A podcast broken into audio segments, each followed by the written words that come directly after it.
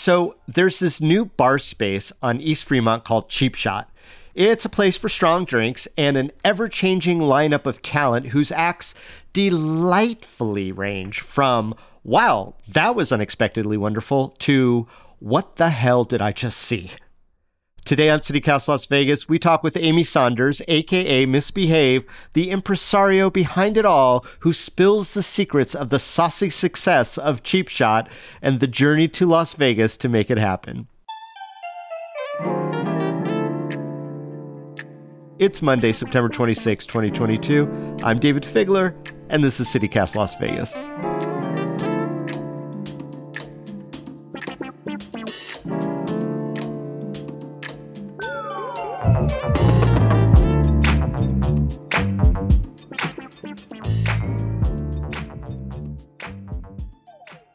You are known by many names Amy Saunders, the uh, Mistress of Mirth, the Grande Dame of Dirty Dirty. I made those last two up, but I think they're appropriate. How should I refer to you during this interview? Uh, Amy or Miss B. And I'm also Amy. Amy, you know, the one that. And what I just did was I made a reference to Deep Throat. Oh, yeah, you did. will just you associate did. with the sword. So I am known by many names. My first stage name was Trash because I was in a freak show and my backstory was I was found in a trash can. Oh, my. So, you know, it was a good name. It worked at the time. I'm gonna go with So- misbehave because I that's my favorite, Beautiful. and that's how I was first introduced to you. But yeah, misbehaving, misbehave, misbehaves. Um, Perfect. So, how did you land in Las Vegas? Because you've been here for a little bit now. How long? I have. I've been here five years. Wow, that's Five like a lifetime for most. So, It really is. How did you get Yeah. here? Well, I've been performing for a long time. I mean, the sort of truncated version would be I didn't even want to be a performer. It sort of all just ended up happening accidentally. I started life uh, leafleting in Leicester Square and sort of busy populated areas in London selling nightclubs. And that, I think, was my performance training, but still no interest in performing. so leafleting would just be promoting or, or trying to hustle people to come inside. Yep. Okay. Yep. And with a with the sort of British uh, central London vibe, you know, one of the ways of doing that was roasting people, really. So I think my gift for the gab was developed leafleting. And then one day I was um, passing a really quirky bookshop near where I used to live, and they had a book in the window and it said Memoirs of a Sword Swallower. And I thought, oh. And I went in and I bought it and read it and went, I want to be able to do that. Now, there are a variety of reasons why I felt like I would be naturally well suited to that, but I'm unclear of what age range of your podcast. So let's move past just in case effing and blinding is not appreciated. I think it's six to sixty nines or something like that. So Let's leave it then and keep it the PG version. And for those that are not PG, fill in the gaps. But nonetheless, I felt I could be quite expertise quite easy. you were going to fill in the gaps. There you go. And so I taught myself sword swallowing, which most sword swallowers do. Mm-hmm. Right? So, you know, it sounds on the one hand, you're like, what? And then on the other hand, oh, most of them do. And I was right. I did have an actual aptitude for it. I also had a bit of a death wish, um, so I didn't particularly care. And then what followed there was me uh, at a few bars and pubs in the West End, jumping on a bar on a Friday, Saturday night, taking five minutes and busking for my supper. So I'd passed the pint glass after I'd swallowed the sword and stapled a note to my forehead. And then I fell in love with street performers. I, I went up to an edit. I was doing the Edinburgh Festival with um, this freak show, and I really I didn't know that street performing could be so funny and so free. So you had worked your way to the Edinburgh Fringe. Is that what you said? Or Yep. Wow. Um, that and that was with. So what happened was after I'd been doing that for a little while, I joined up with a freak show. It was a very it was a very hardcore, very theatrical freak show. We did the sort of student union gigs in the UK. We went around Europe a little bit, and then we went to the Edinburgh Festival. And we were sort of a sleeper hit. And I met a lot of street performers that year, and I saw street performing in a way I'd never seen it, which was free, funny, improvisational, rude, I'd never seen people be rude. You know, it, was, it had always been very family entertainment. I suddenly went, hang on a minute. I became obsessed with street performing and was terrible at it, but sort of went around the world trying to be better and got better. And from there, from a lot of us performing late night in festivals as sort of spot acts in this beautiful tent run by amazing, I mean, that is what hospitality looks like right?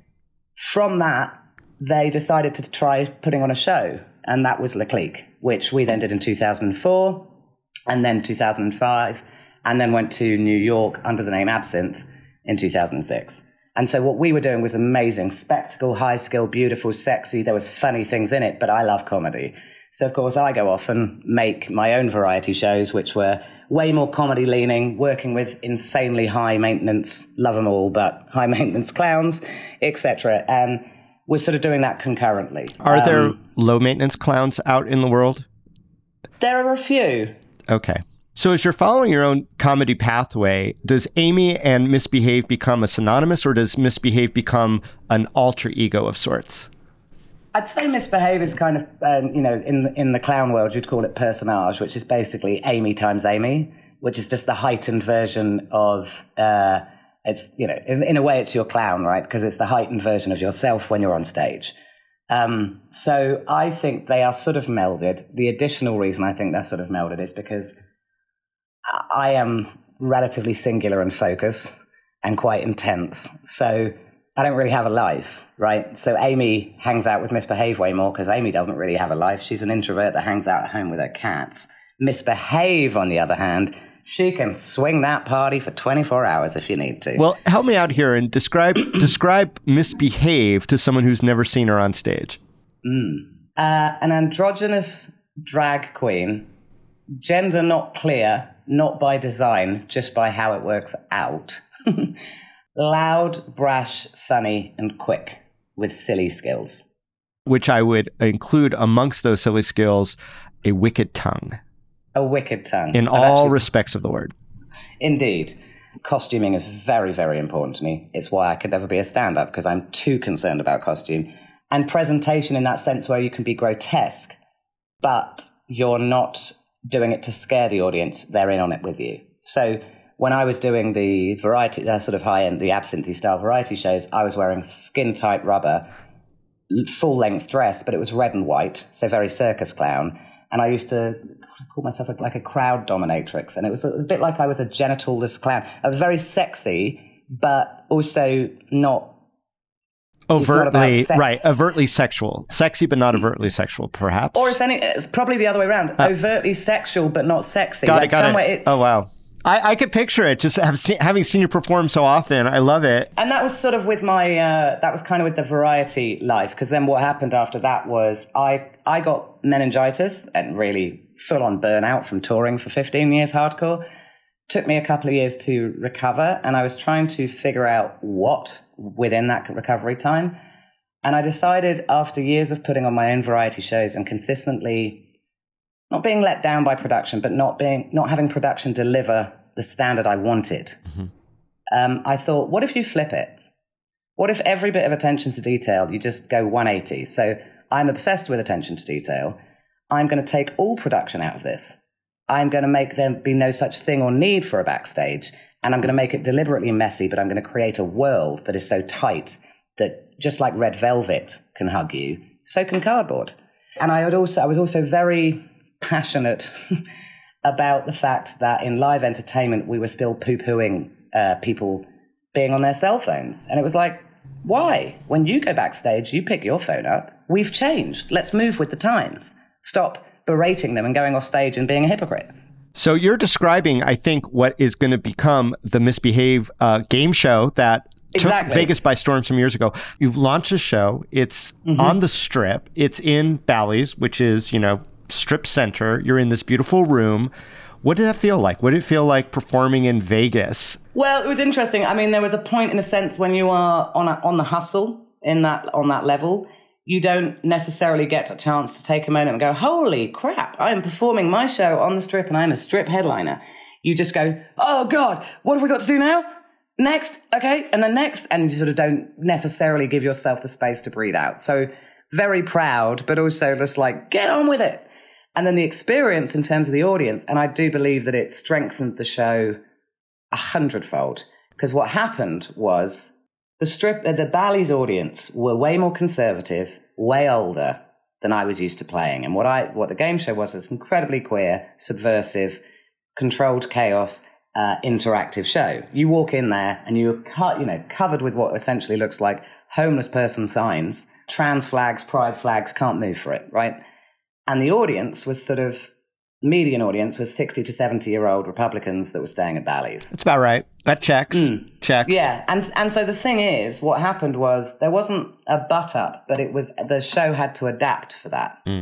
And what I learned immediately was the show could, because what we're really saying is um, the nuts and bolts of the game show is you are free to do whatever you want, but so is everybody else. So be nice, eh?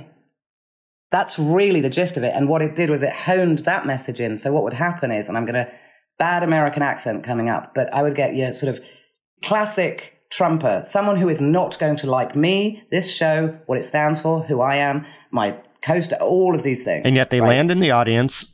land in the audience, they stay for the whole show, and at the end of the show, when they come up to take a picture with you, you know, little lady, I disagree with your politics, but I agreed with everything you said.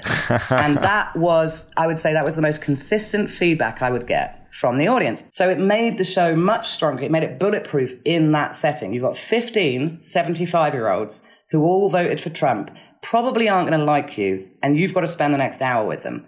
That's not their problem, that's your problem. And it was a delightful problem that was because of the uh, flexibility of the show.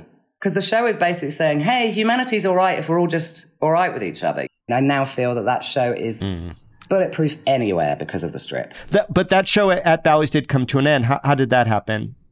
It came to an end. I mean, largely it came to an end because it was, um, as with anything, there's a certain tipping point. And so there was a certain point where there's no uptick.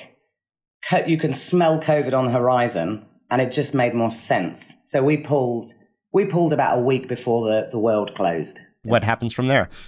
So I went over to do a, sh- a knockabout show at this festival with a view that this would be the sort of prelim to what we were get, what I was going to do in Vegas. This was in December 2019. Then January 2020 was the festival. I'm f- I do follow the news quite heavily, so I'm like, I'm smelling something strange in the world.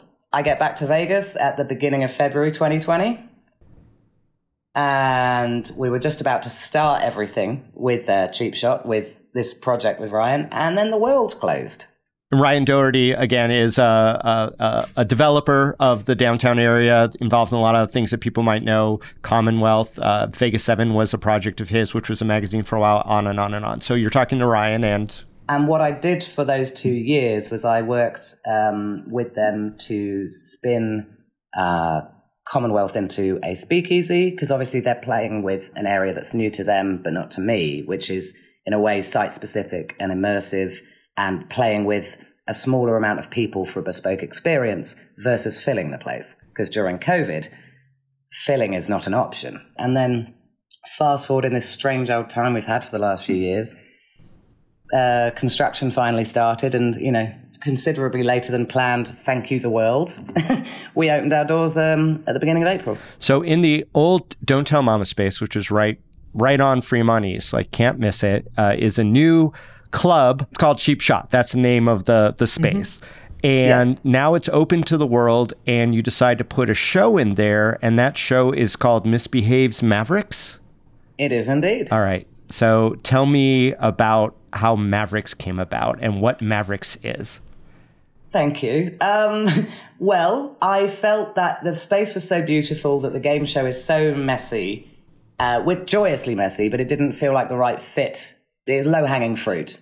Didn't feel like the right fit to open, and I felt what was really would be fantastic for downtown uh, is a fast moving, high turnover variety show because it's a relatively safe bet because it can appeal to everybody, and I, I it felt like downtown needs a show show. You know, there are plenty of brilliant shows downtown, but they are, it's the same as within a fringe festival. They don't encapsulate a thing, they are their own thing. So and, and let me just throw an amen in there as being basically a lifetime downtowner. Uh, a show of, of what you have now created, and I can't wait to try to describe this show with our audience, um, was what we've been waiting for in my mind. Uh, I, I, I I, just love this show. And so before I just get too fanboy on it, describe your variety show Mavericks. So I've put on variety shows since 2005. And I'm, as I said earlier with the high maintenance clowns, I am overly zealous and passionate about my casting. Because for me, I like my entertainment simple. So for me, I don't need story. I never have. For me, I don't consider myself an artist. I consider myself an entertainer. And the difference for me, and these are just mine for myself, but is an artist is someone who does what they feel they need. An entertainer, I am there for the audience. I am not, it's, it's immaterial what I would like to do. What do they need? Right? What is good for them? So with this variety show, I decided to do exactly what I've done in every variety show I've done, which is go lots of good acts with different dynamic pacings and different skill sets put in the right running order. Yeah. Fingers crossed. Here we go. I mean, it's that curation that sets it apart. I mean, it's just such an easy flow, but you never know what's coming next. And sometimes you're jolted. Sometimes you get some time to recover. Sometimes you do not give the audience a chance to recover. It's just wonderful because you don't know where you're going to go next emotionally. Yeah. You know, also like some really talented performers who I've never seen before. I, I, are they local? Are they people that you bring in? Or is it a mix? How does that mix. work? It's a mix. So, for example, like uh, if I speak to, there's a singer I'm working with a lot in Mavericks at the moment called Trisby Phantom Magnetic. He's a local singer. For me, he moves my soul every night, breaks my heart every night. Alex, mate, Alexandria Beauregard, amazing. She does like a flash dance, wet ass pussy, mwah, mashup. So I believe, like for me, it's I might look under different rocks. I might be looking for different things. I have got my flavors of what I hunt out like a truffle hound as well. And on top of that, I wanted to bring in talent that deserves to play on any amazing stage, but that maybe gets overlooked or bypassed, maybe isn't known about, but I do know about them, etc. But it's that it's my it's my never-ending box of goodies. It's only constrained by budget. well, so if you know the way of the world, money, the way of the world. I know, I know, but dear God. So it's a mix. It's a mix of locals and talent I bring in. The other thing I also like having at Mavericks is because it's a fun stage to play. And one of the things I learned running a um, venue in Glastonbury, incidentally called Mavericks, um, is, and the same with Edinburgh actually, running late night stages at the Edinburgh Festival. The trick to having an electric stage is if you walk, if a performer walks in and if their first response is, "Ooh, I want to play that," you've won.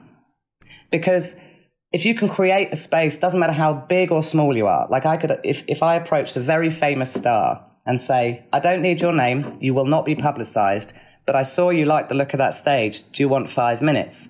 That's a reasonable and realistic conversation. I don't need anything from you apart from the live exchange you're going to give these people and me right now, not going to advertise, you know, not going to leech off you. But boy, doesn't that stage look like fun? And I would say Mac King and Tapeface are really good examples of that, right? Like Mac does enjoy playing that stage. It's lovely because I enjoy him playing that stage, and the audience get a right get a right treat. So, Miss Beef, let me ask you this: What is the biggest difference then between performing on the strip as you have and now performing off the strip downtown as you are? I think that every show on strip has to struggle with the invisibility of millions of dollars worth of money going into researching how to make it as hard as possible for an audience member to be ready to see a show. Right. And I'm sure that's tied into gambling and the floor and everything like that. But you have to work so hard to buy the ticket, to find the showroom the ticket is in, to then get in and sit down in your seat. So you've already got a hell of a job as a performer on strip to just get them to a neutral point. I've watched shows on strip where none of the audience knew the show had ended or knew that you were supposed to clap at the end of the show. Because what has told them that? Nothing. And that's nobody's fault. It's just it's just that the stack the, the deck is stacked for something else and we are auxiliary on the strip. So I think for me, the difference is that you have a more alive audience. They have had less nulling, scent of a hotel, um, weird ass lighting that sort of puts you in a strange mood, you know, spending 40 minutes locating the venue. All of that gone. You just walk in and you're there. So there's that definitely plays a part. And you have that mix, right, of local and tourist, which is not really a, a strip thing, not to the no. level that your show is, right? Well, and this is the very lovely, flattering, uh, humbling thing I've found with Mavericks so far is I love the downtown crowd, but I love the people on the Fremont Street experience. I love the tourists on the free. I love bottom feeders. My God. Do you know the laughter of a poor person is a lot louder and longer than the laughter of a rich person? Right? Right. So for me, I am here. Widen that demographic, mofo. So there's that. Definitely in spades. But what I'm very flattered and humbled for here is that three quarters of our crowd every single night are locals. And they're fantastic crowds. You know, they are not because they're also appreciating what was rife in Vegas's beautiful, untouchable entertainment history is they are also responding to the space because I think something happened in the great purge where the spreadsheet people just got a little heavy handed and with haze and economy but clever lighting and all of these little details, you come in and you're like, I feel like I am in a nostalgia bubble I never experienced. It's a nostalgia bubble of the future. Because I believe that the future for Vegas, um, sustainable model future, is you go back to the lounges, is you have entertainment as both, you know, either complementary or like range that stuff out again. Because if you have people playing loose and live in a lounge, it's infectious. And in a way, we're leaning into that, both from a size point of view and a mood point of view, because you should walk in, you should feel like, oh my God, I'm excited. I'm looking forward to this, and I don't know what's going to happen. Miss Behave, the provocateur behind Mavericks at Cheap Shot, uh, a wonderful new space downtown Las Vegas. Miss Behave, thank you so Thank much you. for coming on CityCast Las Vegas. It was an absolute delight. My absolute pleasure. Thank you, sir. Very much enjoyed it.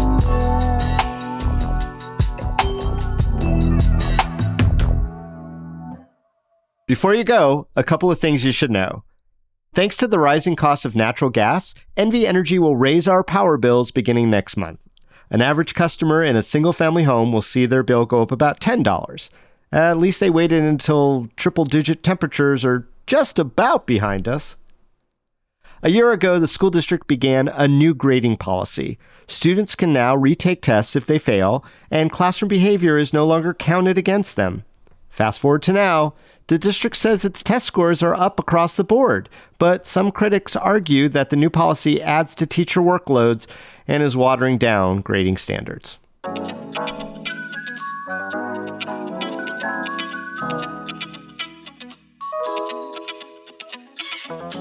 Well, doing Dayvid's work for him right now, dear God. Anyway, that's all for today here on CityCast Las Vegas.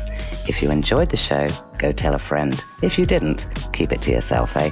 Now, make sure you're following the podcast and then subscribe to our brilliant morning newsletter. We'll be back tomorrow morning with more news from around the city. Chat soon. Miss Behave.